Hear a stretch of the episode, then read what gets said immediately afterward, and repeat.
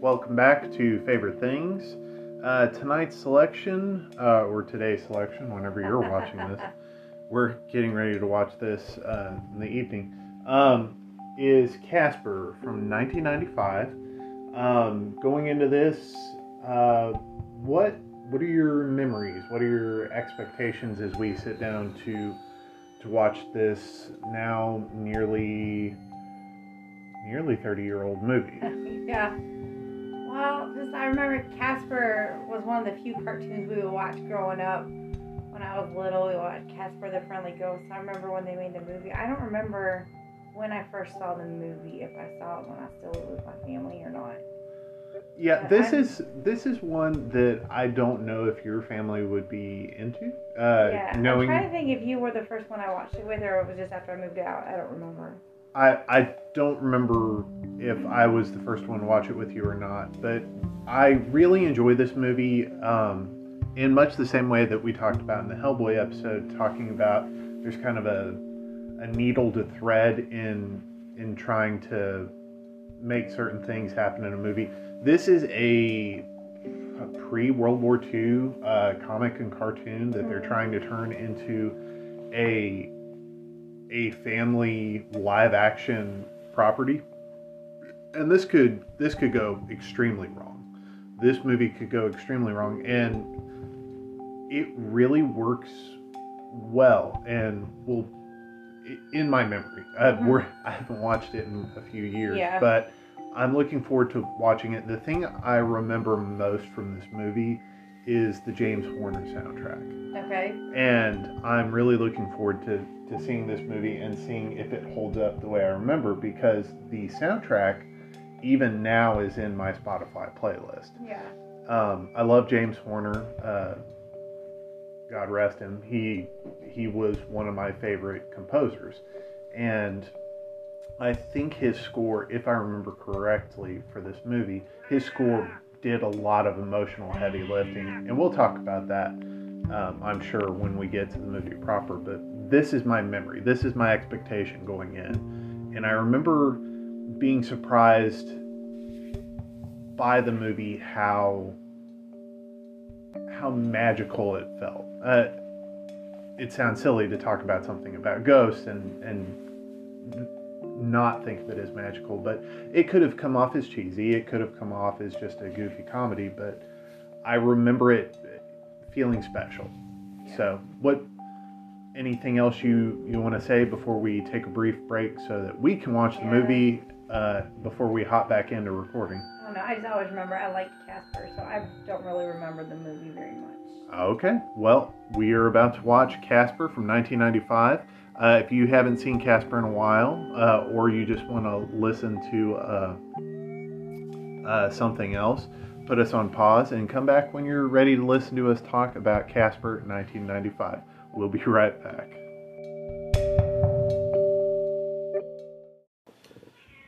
Oh, Bobby wanted the first word, and so she got it. Um, we're back. Uh, so right off the bat, um, this movie did not hold up for me. Okay. uh, it's well, that's not fair. Uh, the movie's plot didn't hold up for me. the The movie's production design, uh, the performances, and the and the music. The music certainly held up for me. Mhm. Um, but the the movie's plot uh, it didn't. But um, what for you? What what do you think? I thought it was fun. I forgot that Bill Pullman was in it, and he's one of my favorite actors, so that's always a plus there. Bill Pullman is one of the most underrated actors Yes. of of the past thirty years. Um, But- so I I like the movie. It just I don't think it holds up for me. Okay, that's fair. But- It's, uh, but you did? Yeah, I, I liked it. It's really cheesy, but I'm like, it's a ghost story. It's It's okay. Ghostbusters or whatever, you know. But That's true. There is a certain amount of uh, of suspension of disbelief. I think for me, the the thing that fell apart on this rewatch is the quote unquote love story between Kat and Casper. Yeah, that was weird. Um, and I think that that is supposed to do a lot of the emotional heavy lifting for this movie. And when that falls apart, it falls apart. And then the baseline plot of the movie is every 90s kids movie you ever saw. There's an evil person out to exploit uh, the main character's home or or home turf, and the the main characters have to protect it. And then you've got uh, the three uncles, uh, Stretch, uh, Fatso, and Stinky, and they're the they're the fart joke humor for the movie, and it's it's not even particularly good fart joke humor, Yeah. and it's it's a good kids movie in my mind, but I don't think it is elevated beyond that. We're this is the same year that Toy Story comes out. Yeah. Um, and where Toy Story is a movie that I would put on as an adult just to watch as an adult. Yeah, it holds up really well. Um, Casper is one that I'm like, I don't know that I will watch this one again. You know, maybe on Halloween, but I don't think I'm just going to put this one on unless I've got a niece or a nephew or a, a younger people around to Yeah. to watch the movie because I think a large portion of this movie's audience is 12 years old. yeah. I was 10 when I saw this movie. Yeah. Um and uh it's neat to watch this and see where everybody kind of went after it. Yeah. Um, Christina Christina Ricci is still doing amazing performances. Is that Kat? Yes, Okay. yeah, Wednesday Addams herself, uh, Okay. Yeah. Okay. um, who's about to be in the Wednesday Addams TV show as a different character. Um, That's why she looks familiar to me. I. I Well, didn't think about she's-. She was right in that tween period because she had just finished up Addams Family one and two, and uh, those are movies. If we have time, we might do a bonus episode at some point to Yeah. throw up for Halloween. Um, but this, the movie as a whole is an enjoyable experience. I don't know if it's a great movie. Um, Fair enough. I I think that the I think that the set design, I think that some of the plot elements are really neat. There's some really neat ideas. Um and I can see a lot of the framework of uh, while the movie was on, I was kind of I'll be honest, I was struggling to to stay in it. And so I when I'm struggling to stay in a movie, I look up trivia on a movie and I look up uh, uh, research and, and things on it to maybe deepen my appreciation for it. And the trivia on this actually did deepen my appreciation for the product as a whole. So this is an Amblin Entertainment uh, feature, which means it's produced by Steven Spielberg. Steven Spielberg had been wanting a Casper the Friendly Ghost movie for ages. Um, in 1990, the Teenage Mutant Ninja Turtles movie comes out, and he goes to the director, approaches him. He's like, "Hey, how would you like to do a Casper uh, Friendly Ghost thing?" And he's like, "Nah, I don't, I don't know if I'm into that." And uh, Steven Spielberg moves on, and eventually that director expresses regret. Um, and then Alex Proyas, who did The Crow and Dark City and I, Robot, um, comes in and starts working on this thing. He's going to direct it, and he's helping them come up with all sorts of production designs. He's one of the people who helps them decide uh, that the haunted house that they're going to live in isn't going to be a traditional haunted house like a Victorian, like uh, 17 to 1800s home. It's going to be like a 19th century modern uh, kind of weird off the wall type house. And that setting for this house actually kind of makes a unique Yeah. feel for the film. And I think that the the setting for this film is spectacular. And honestly, if Universal has a Casper's house that's set up looking like that, that'd be a fun attraction to go to. Yeah. It's very haunted mansion esque. Um, and then uh, finding out that Alex Proyas wanted to do this movie um, as a darker fairy tale, uh, a lot like The Wizard of Oz. Mhm. It's it starts out bright, but it gets very dark, and he wanted to he wanted to tell that story, and you can see a lot of that in the story that made it to the screen in the unfinished business. The fact that Casper isn't a ghost who was born a ghost, like in the comics, he is a he's he was a 12 year old boy who died of pneumonia. That's dark. Yeah. um and the the emotional through line that did work for me of uh, dr harvey uh, by the way uh, uh, dr harvey and kat harvey are named for harvey comics the publisher of casper um, nice. uh, Dr. Harvey trying to be a therapist for ghosts, also he can find his dead wife.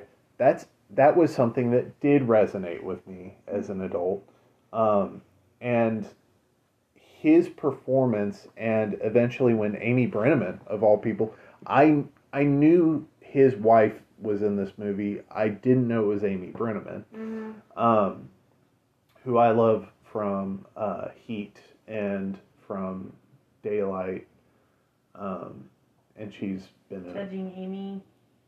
Never seen it, um, but like. that story is interesting, and even the Casper. I feel like Casper for me in this movie works better less as a character and more of just as a almost a a, a plot foil.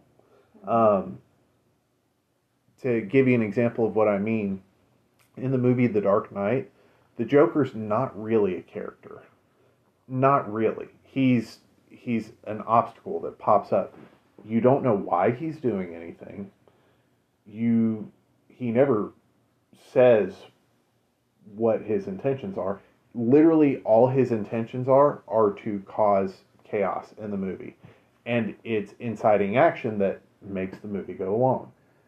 And I feel like this movie almost works better if Casper, in the same way that his uncles are there, are there a lot like the Marx Brothers in the old Marx Brothers movies. They're not the plot, but they're what makes the plot keep moving Mhm. through the movie. And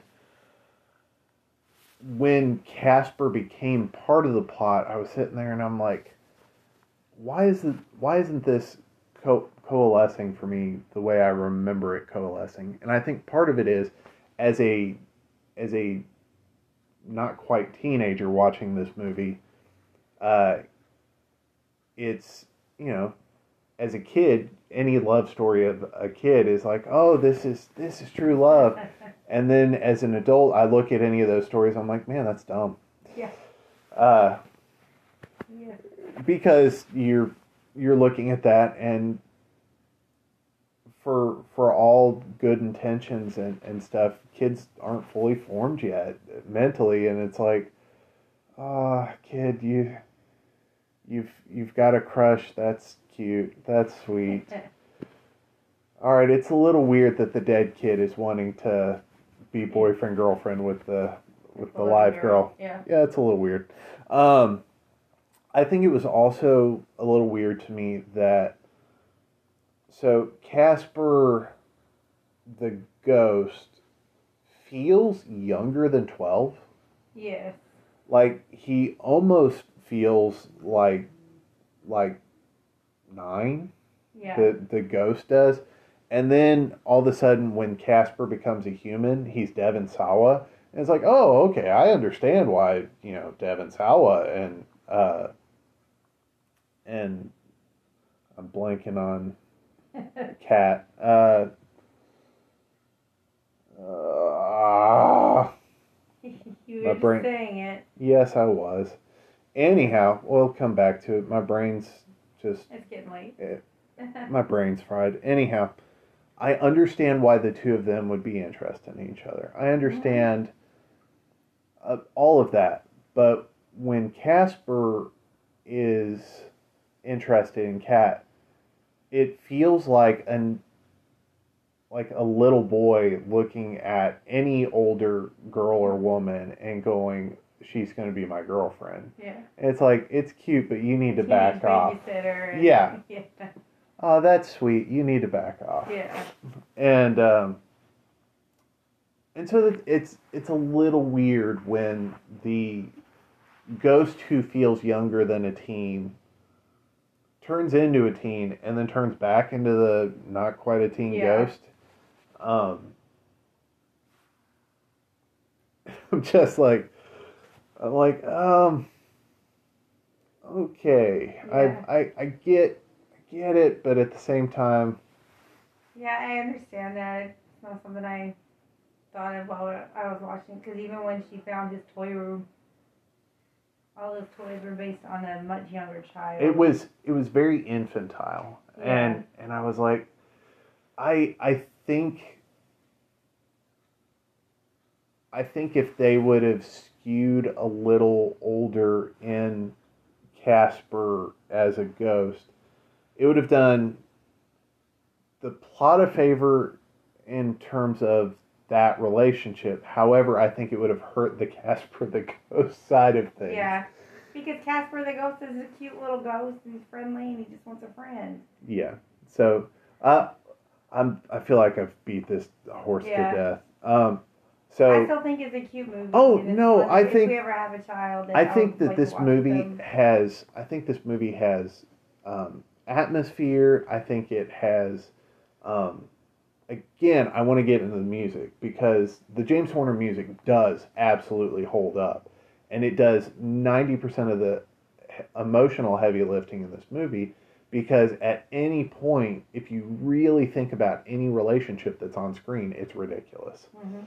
um, and and you immediately fall out of it. But then you hear that um, just magical James Horner score, and most scores that James Horner did up until I would say Titanic are just magical. There there is something effervescent about them that you just I will turn on an, a James Horner score sometimes uh, to fall asleep to because it's it's that kind of magical music. It, Mhm. It's uh, he was one of our great composers until he uh, passed away due to a tragic plane accident in uh, 2014. Mm.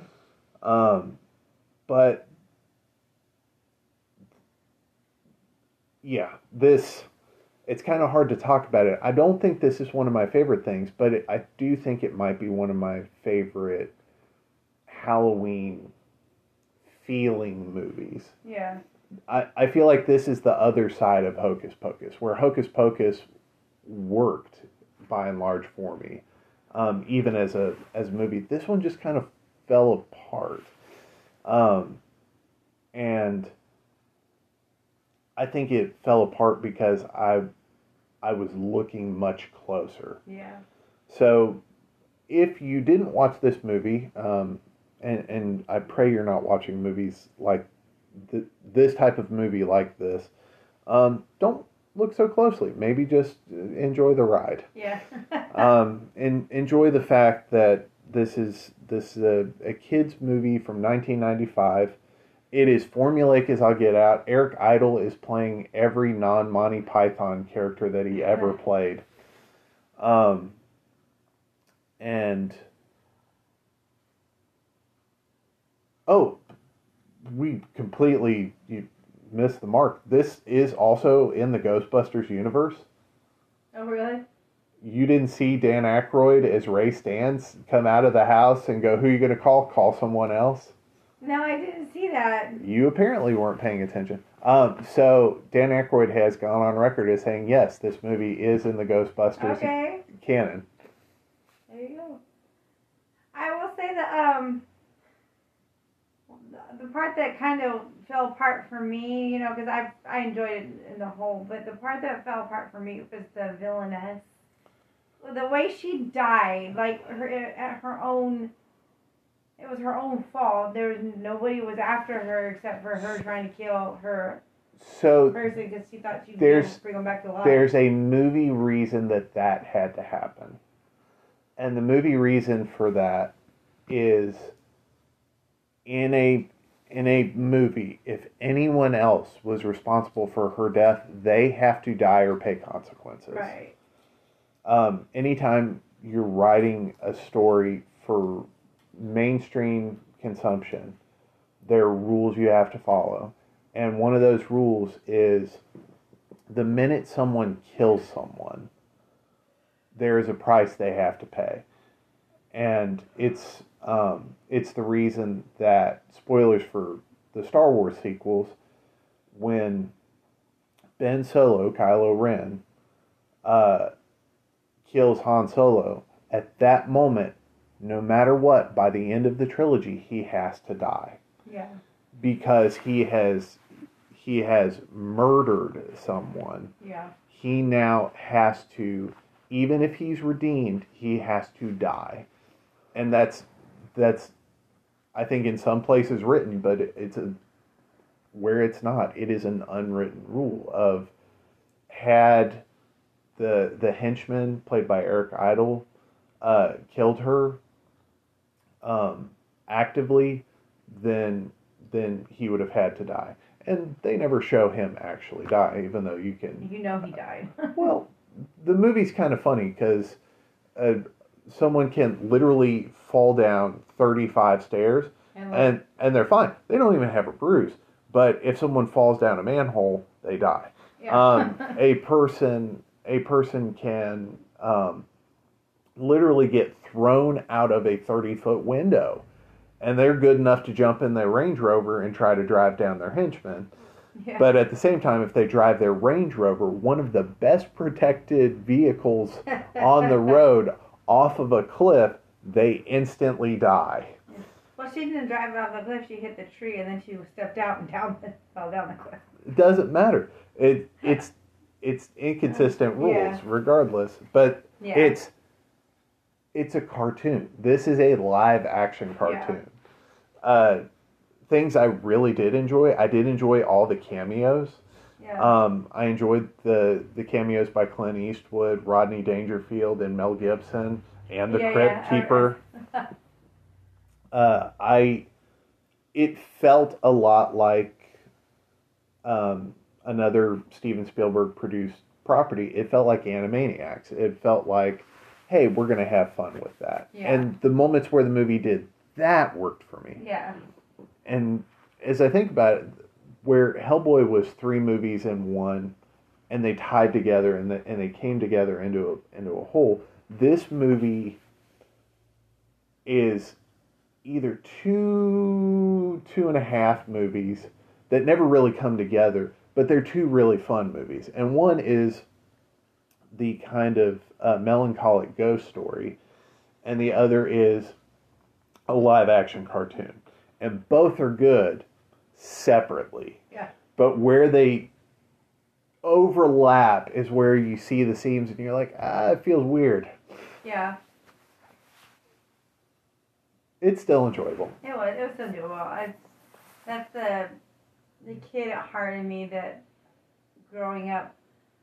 I mean, even into my twenties, we only watched kids movies, so We that kind of we as a couple watch kids movies. well, yeah, but but I'm saying that's all we watched when I was growing up. You introduced me. You opened the world to me in movies, mhm. and yeah.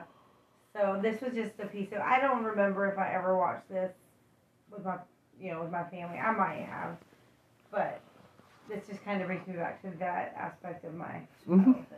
No, and I I think that this is worth a watch in 2022. I think that there are I think there are other movies that will give you similar feels. Um, but I I think if if you're going for a better Halloween movie, I would lean Hocus Pocus But if you're wanting kind of a live action cartoon that has some of the other Mhm. stuff, this one's pretty good. All right. Anything else you want to say before we wrap? No, I think I'm good. I think I'm done. All right. Well, guys, we'll be back uh, either next week or sometime between now and next week. Um, uh, spoilers, we're recording this on October the 20, Second. 22nd. Um, and this is the last regular recording coming out before Halloween. We might have a Halloween surprise. We might not. Um, if uh, if we don't give you one, you can stop by our house and throw candy at us. uh, But regardless, we hope that you'll keep enjoying your favorite things um, and keep coming to listen to us talk about ours. Have a great week. Bye.